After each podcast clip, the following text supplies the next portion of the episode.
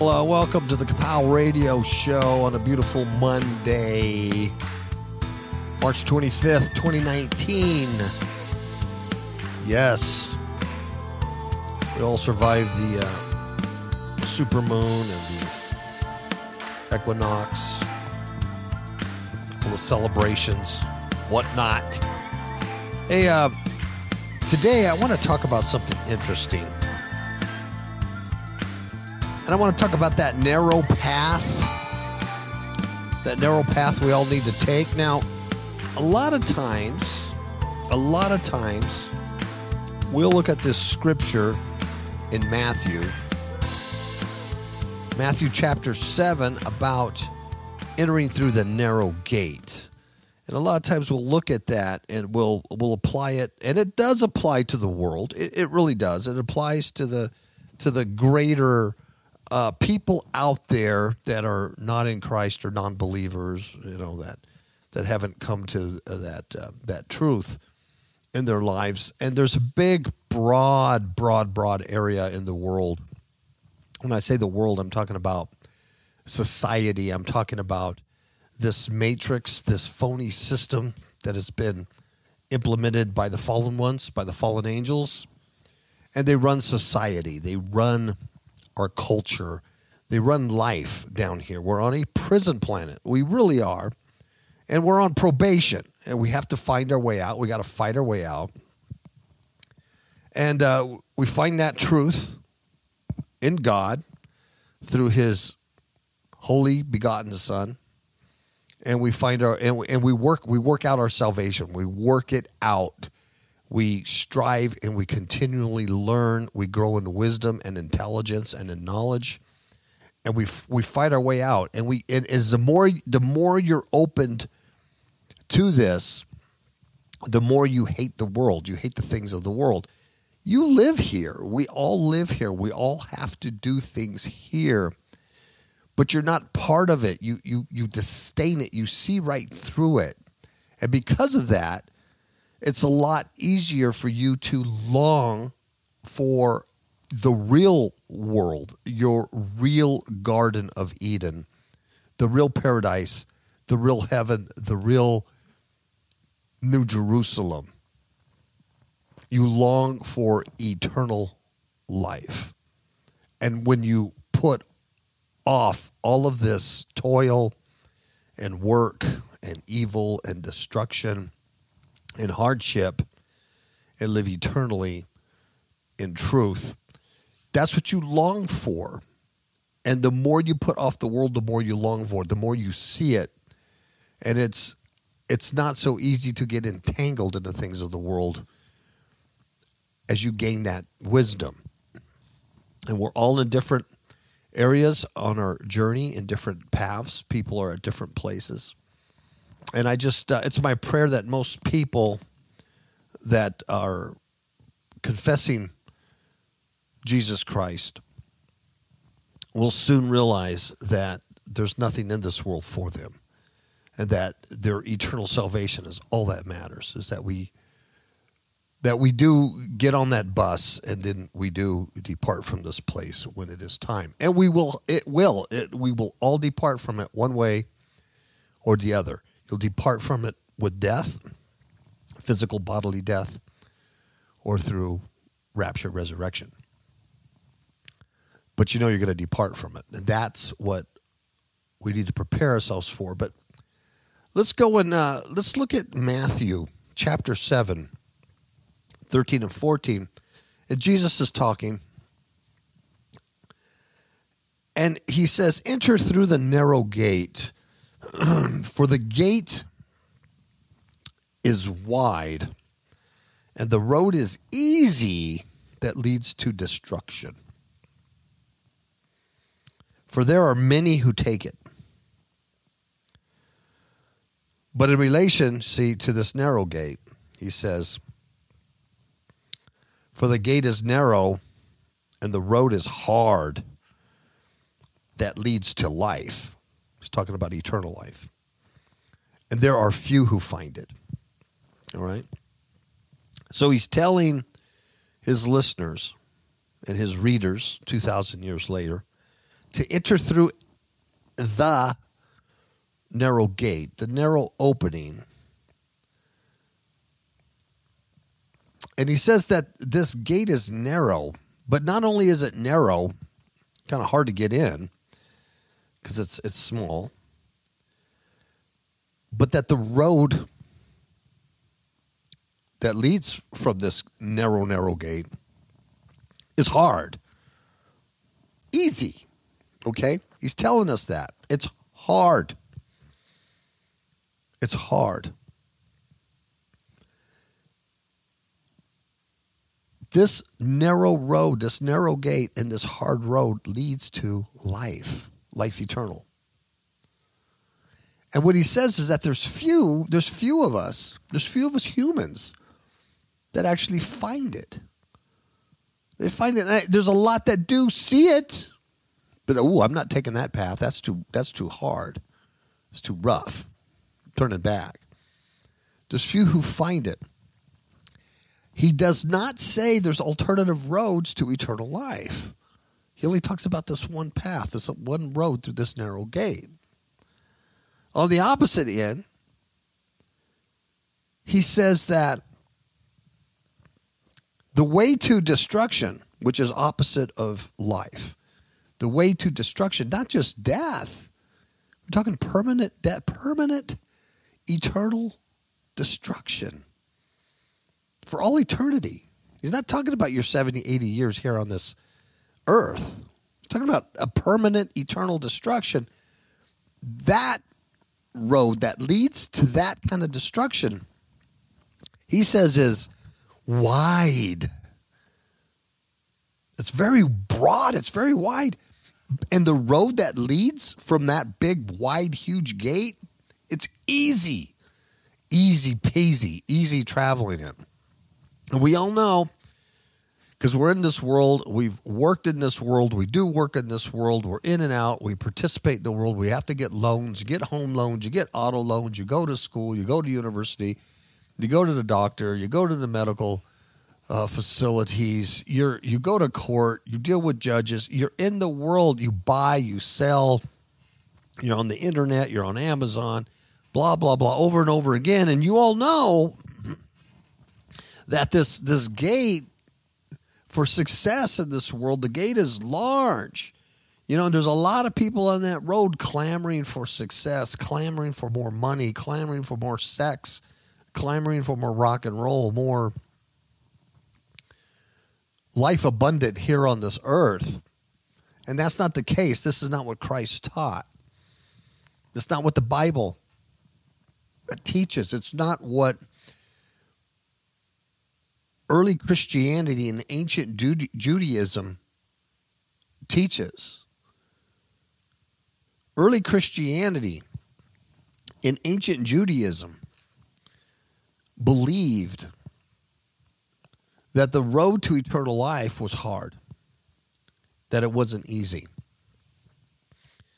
And a lot of times we look at this scripture and we go, yes, it's for the world, the world out there in general. They have a hard time finding eternal life. But you know, this it goes beyond that. I'm going to show you this in a little bit. This is talking to us. It's talking to you. It's talking to you, the Christian, the one who's a believer. You confess Jesus Christ with your mouth. You believe that He's the Son of God. Unto salvation. Once you do that, and you enter into that small gate, what now proceeds is a very difficult path in this prison, in this prison planet. It's not a popular message, and unfortunately, uh, there's many false teachers out there in Christianity and in the church uh, under pastorships and uh, leadership that teach a different doctrine that's not the doctrine of the Bible, of the early Christians ancient Judaism. It's unfortunate because it leads people uh, very astray, very astray. Let me give you an example. When I first came back to uh, the Lord in, in the year 2006 and had a real experience with with God. Got kicked in the face, got knocked off the donkey, so to speak, on the Damascus Road, and went through some real, real difficult times spiritually to get to a place where I realized there's only one true God, one real God. And you know, I don't want to just give a, a you know a plug for the book, but if you don't know my testimony and where I came from and what I was all about before, and why I do what I do today, and how I speak the way I, I speak, and why I speak the way I speak, it's all documented in the book Demons in My Marriage Bed. That whole process is documented. What happened. And uh, I literally was haunted. I literally was demonized uh, to a great, great, great extent because I had opened myself up to these things. But in the process of being healed and delivered, I was taken to school and learned about spiritual warfare and learned about spiritual things. And my eyes begin to open, and they continue to be opened e- even today as daily as as as Miss Kapow and I go through life and through our, our Bible reading and script, we, we always are talking about the word of the Lord and what we've discovered and what God has shown us and the connections between Old Testament and New Testament, between ancient Jewish writings and New Testament writers and their mindset and what they believed and how they see God and God.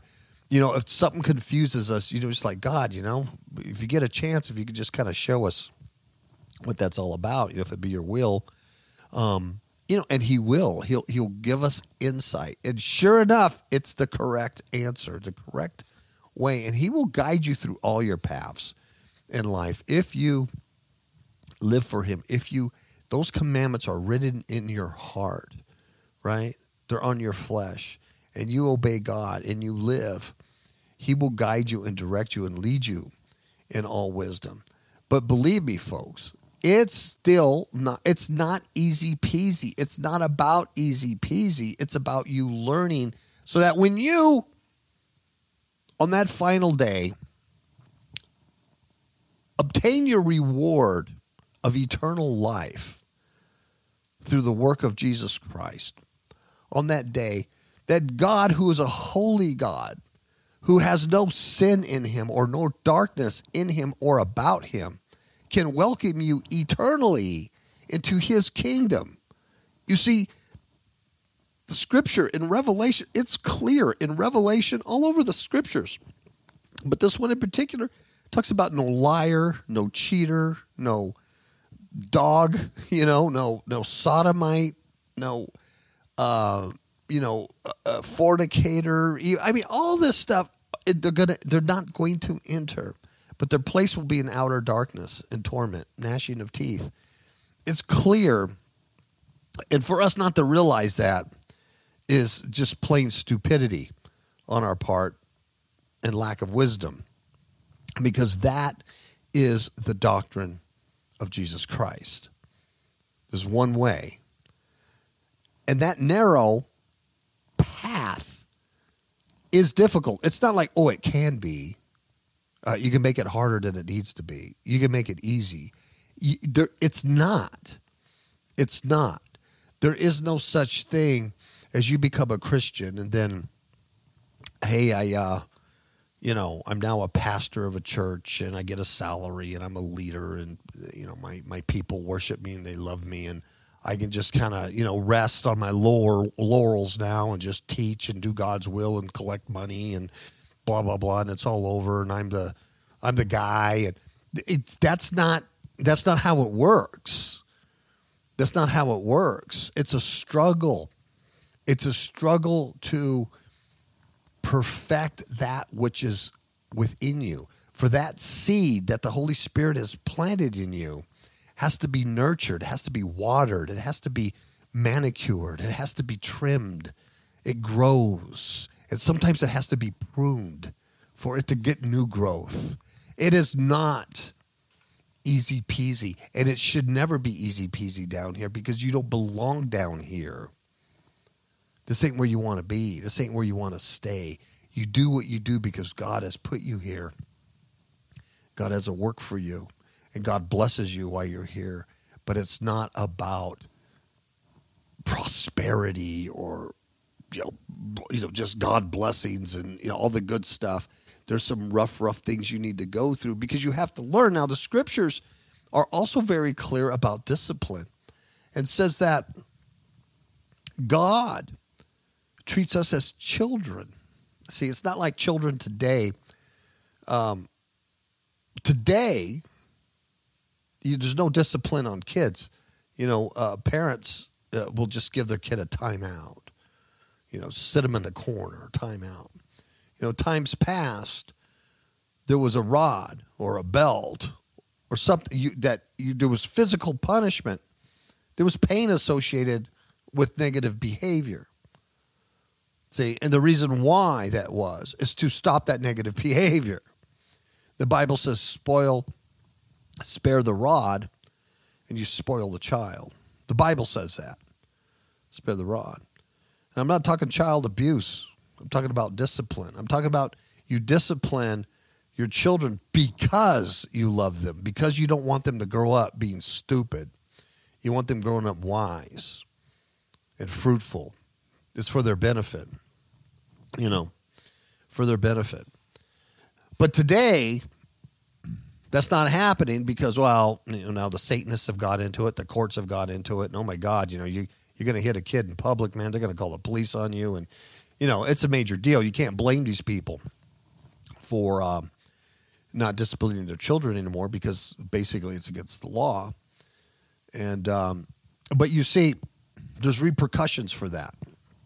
The whole agenda, one of the big agendas of Satan, is to destroy the family unit, which he's done marvelously has taken away that family unit. He's destroyed the father, the male figure.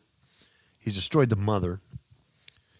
And the children are being raised in satanic education systems, and they're being raised.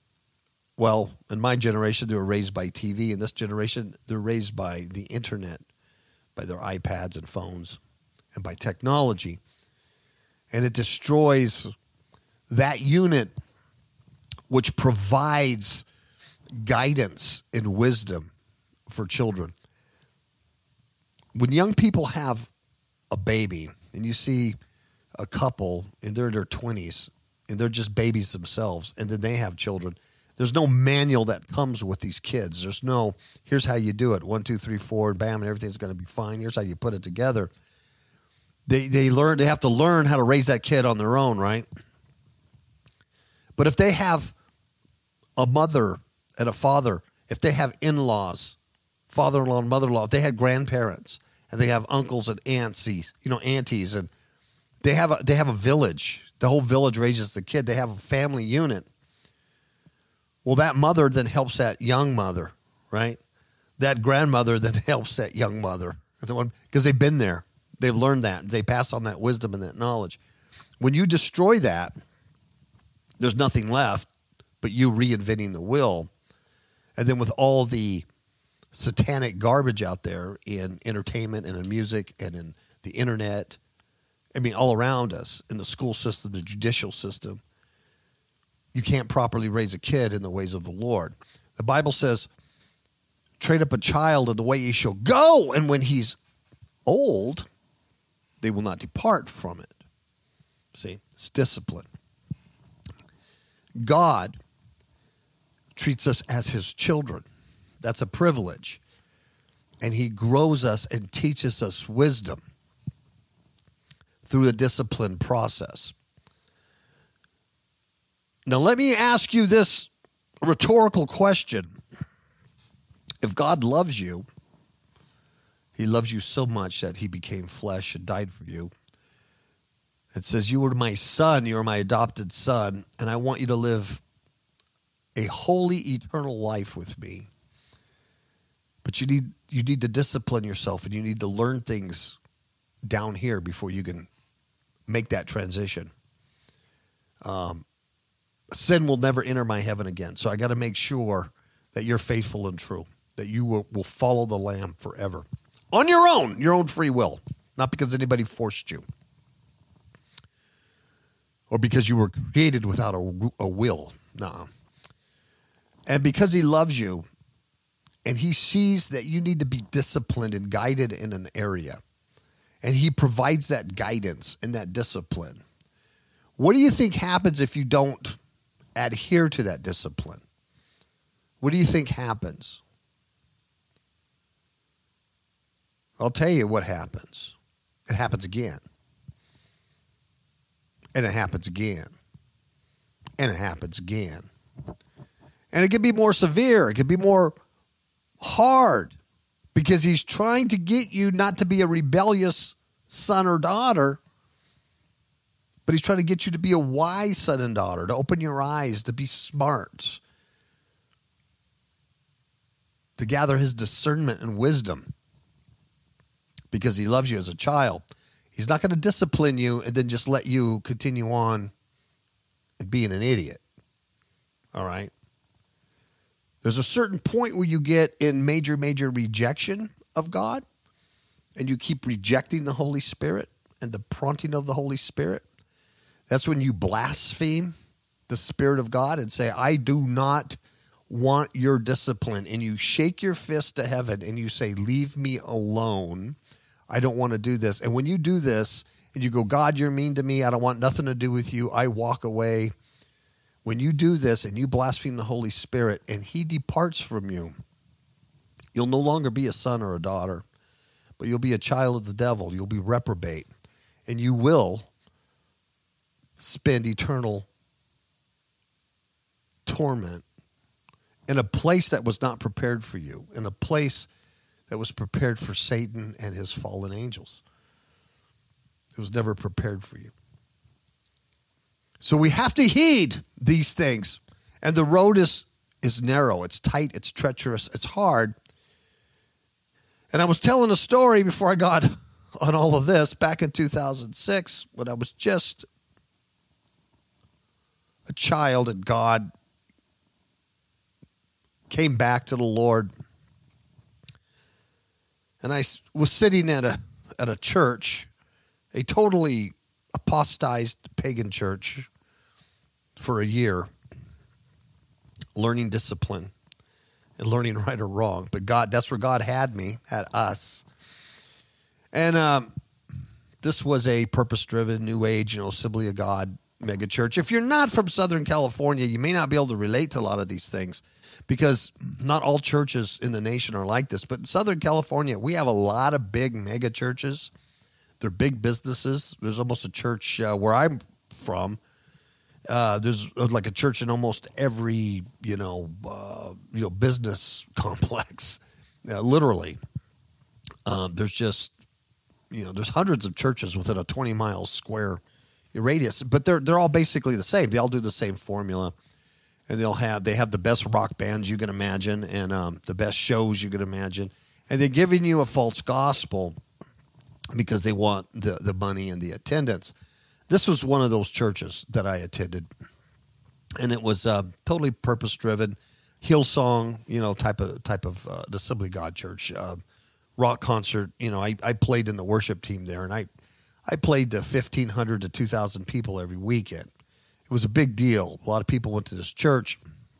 It was uh, in a poor part of town, kind of in a little ghetto part of town. It was packed and these people loved the more positive message.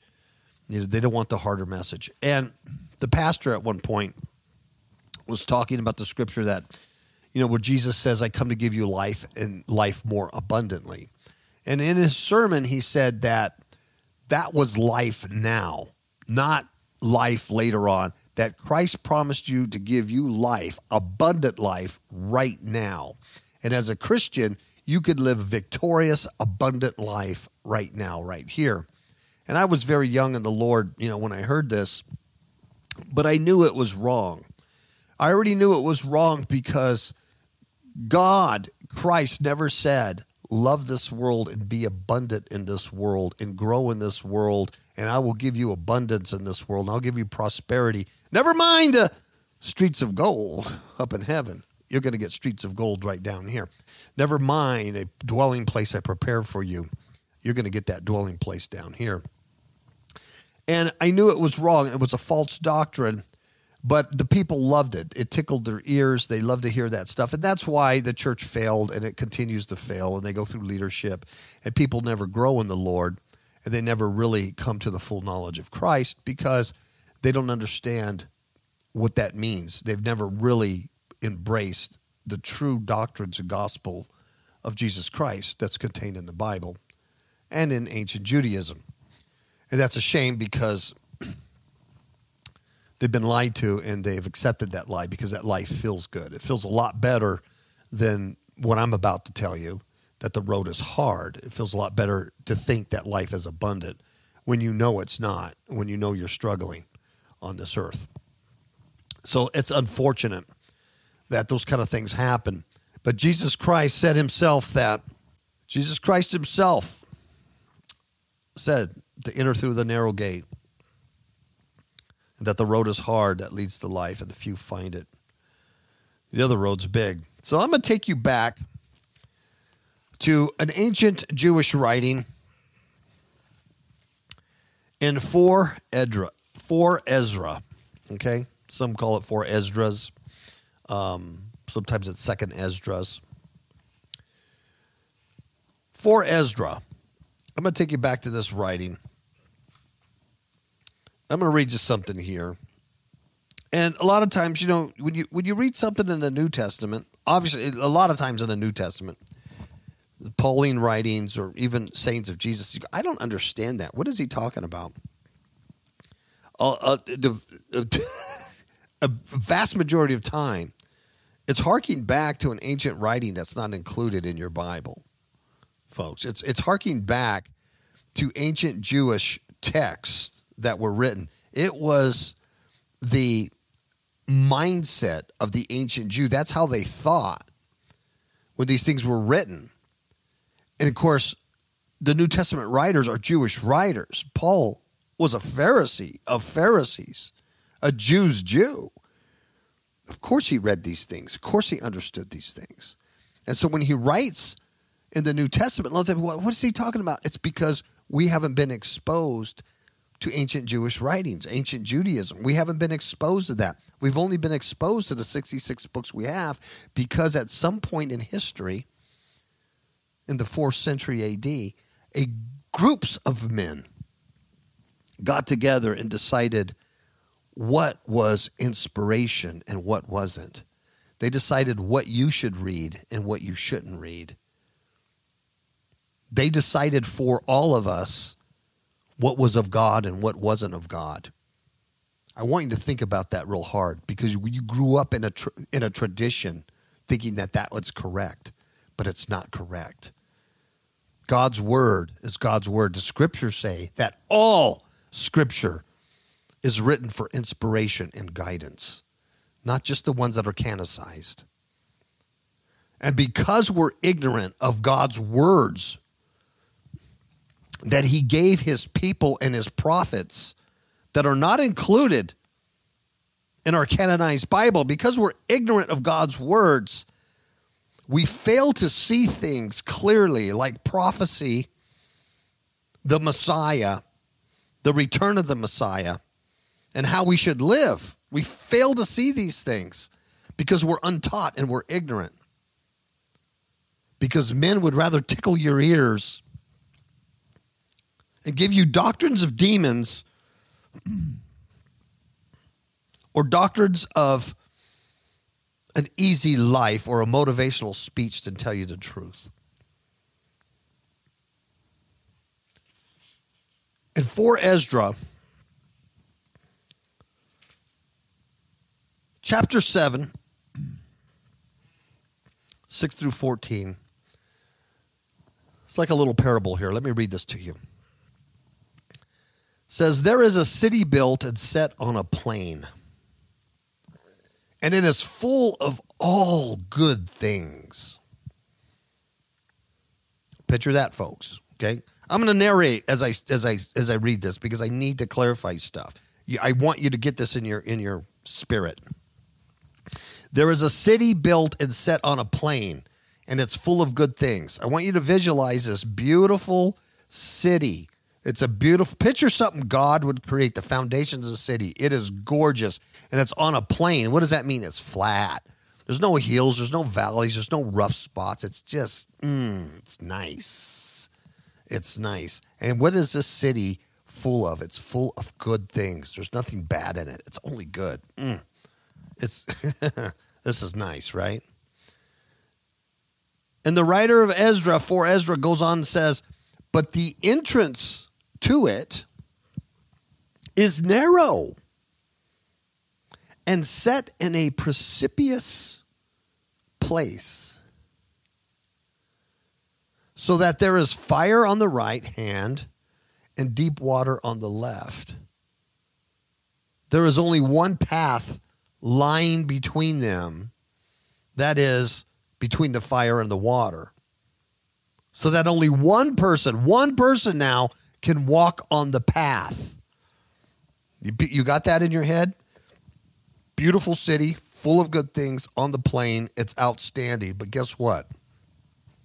It's hard to get there because the entrance to that city is very narrow and it's a dangerous road. It's hard and dangerous. When you look to your right, there's nothing but fire. There's a volcano down there. One slip and you're in that fire. And you look to your left, oh my God, it's a raging sea, ocean, craggly rocks sharks. One slip to the left, man, you're you're down. And it's so narrow you can't walk shoulder to shoulder with somebody. Your pastor, your religious leader, your spiritual guide can't hold your hand. You're on your own. You got to walk yourself. And it's scary and hard and rough. This is what the ancient Jews believed. This ain't something I'm making up. This is what they believed. This is from 4 Ezra.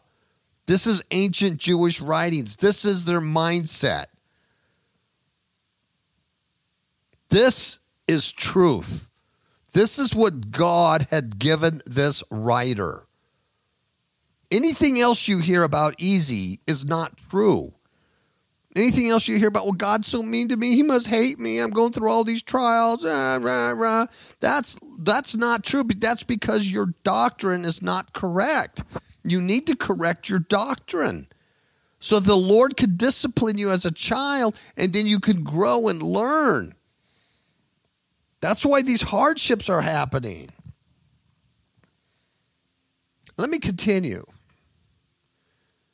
Only one person can walk on the path. And the writer continues and says, If now the city is given to someone as an inheritance, picture that's you. Okay, let's just say that's you and me. That city's ours. Someone gave that to you as an inheritance. Hey, dude, this is yours, man. Look at all the good. It's on a plain, man. Look at the view you have. This is one heck of a city. It's all yours. But guess what? How you going to get there? How are you going to receive your inheritance? Because there's only one way to it. You've got to pass through the appointed danger. And that's what this writer says. If now the city is given to someone as an inheritance, how will they receive the inheritance unless by passing through the appointed danger? There's only one way, man. You can't go the back way. You can't go by helicopter. There's no such thing. You got to go through this very narrow path to get to the good stuff. How much moxie do you have? And I think that's the question here. And so the writer says, I said, That's right, Lord. And he said to me, So also is Israel's portion. Israel, don't think of the nation of Israel. Do not think of the nation of Israel you are Israel. There is no Jew, nor Gentile, nor Greek, no barbarian in Christ the Messiah. The walls are broken down. You are Israel. Israel is you. Israel is called out. You are the called out one. You are Israel. You're the Gentile. You're the barbarian. You're the Greek. You're one in Christ. You understand that? So when he says, so also is Israel's portion. He's talking to you. To you. And the Lord goes on and tells Ezra, For I made the world for their sake, Israel, your sake, for humans. And when Adam transgressed my statutes, what had been made was judged. You see, Romans says that in Romans it says that the creation groans for the revealing of the sons of God. Creation itself groans for the revealing of the sons of God. Creation was judged because of Adam's transgression, because of the disobedience of God's law. We have now been thrown into this prison planet and we're all born into this realm where we never should have been, folks. That's why we've got to prove our way out. It is a hard, difficult, toilsome time down here. But there's a bright city on the plain, and we got to keep our eyes focused on that. Don't look to the fire on the right or the sea on the left. Stay on the path. So it continues and it says, For I made the world for their sake, and when Adam transgressed my statutes, what had been made was judged. And so the entrances of this world, this beautiful city he made, were made narrow and sorrowful and toilsome. They are few and evil full of dangers and involved in great hardships. What is that what is that telling us?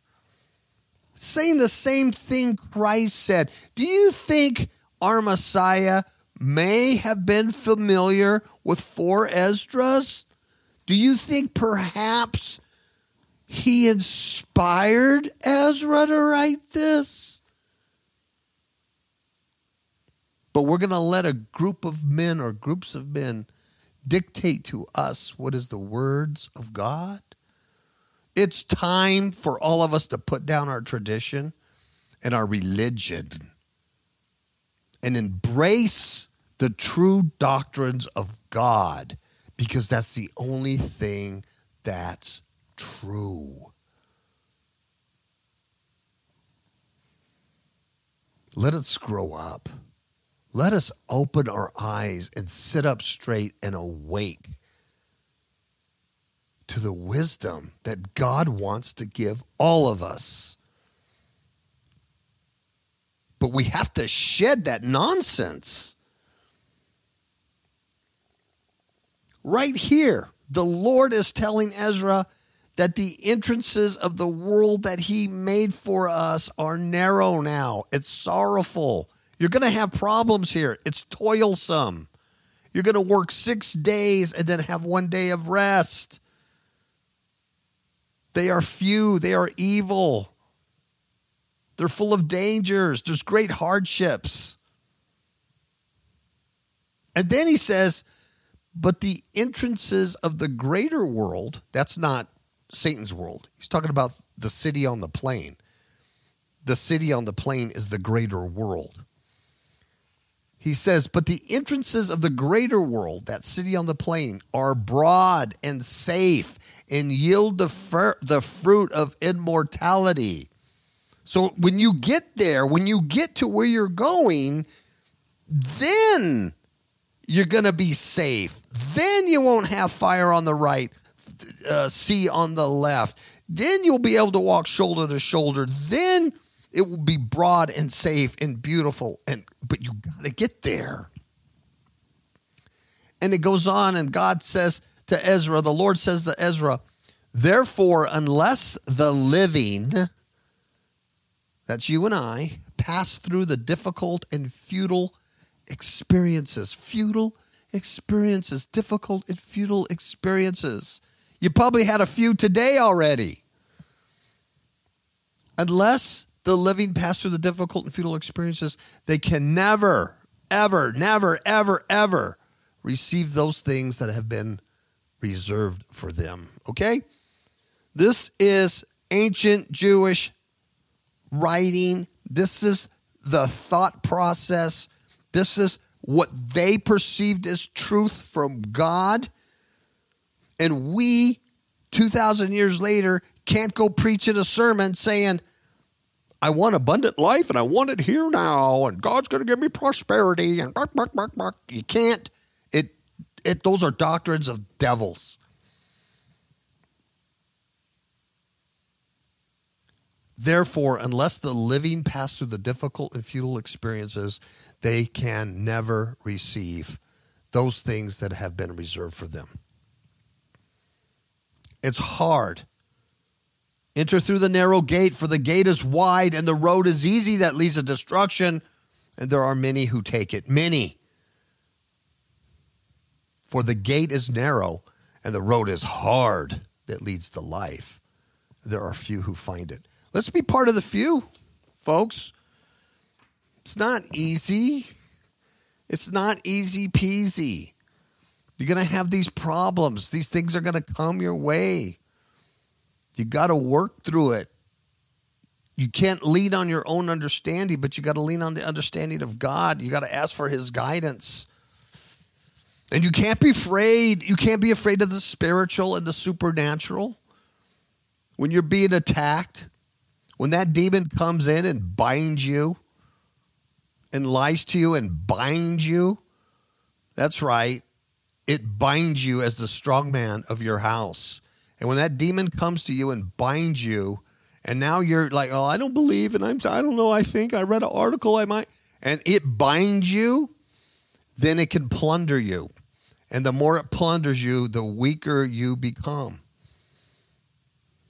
You cannot let the demons bind you. You bind them. What you bind in heaven shall be bound in earth, says Messiah. You bind them. But because people do not believe in the supernatural, they don't believe in the spiritual, they don't believe that everything is spiritual that happens to them, they allow demons to bind them and put illness on them put mental problems on them, put financial problems on them, on and on and on. The road is hard, it's small, it's narrow, it's tough, it's dangerous, my friends. You look to the right, it's horrible. Look to the left, it's, oh my gosh, this is horrible stuff. Listen to Freedom Friday. Listen to Freedom Friday. It's horrible. Horrible down here but we got to go through it because on the plain is that city. And once we get there, man, it's going to be sweet. Sweet deal. But God's a holy God. You got to get there. You got to get there. You get there by the grace of Christ, right? But it's not a magic pill. You have to work out your salvation. You have to understand and grow in Christ. You're a child. You're disciplined by God and He grows you in wisdom and, you get mature in stature in God. Even Peter gives you an outline of all these things you you lay as foundations knowledge, wisdom, right? Patience, goodness, gentleness. These are fruits of the Spirit, folks. You don't just say a little prayer and it's over. You know that. You have to embrace the law that's written in your heart. Embrace it. The biggest, the biggest advice I can give everybody listening is let go of the traditions. Let go of the traditions of men. And really think everything out. Why do I only have 66 books? Why didn't I know this before? Why did no no one ever tell me about 4 Esdras? Why did no one ever read that to me? And uh, clearly, clearly, it was written, but you know, I don't know, six to 800 years before Christ. I mean, it was the Babylonian uh, captivity. You know, at least 500 years before Christ. But yet clearly Christ Christ teaching there, that parable there that he gave clearly is harking back to that writing. Don't you think that would be important to read that whole writing? But traditions of men these doctrines of demons have prevented us from from having our eyes clearly opened. And that time is ended. It's got to end, folks. Because we're at a time now, there's no more time to waste. Both our personal life and the life down here, there's no more time to waste. Times there is no more time. This is it. The time's up. Jig is up. We get it or we don't get it. I implore you, put down tradition. Question your tradition. How did the ancient Jews see things? How did the early church view these things? And do what's right, do what's doctrinally right. And that's it for today. We'll talk to you guys uh, on Friday. Good night.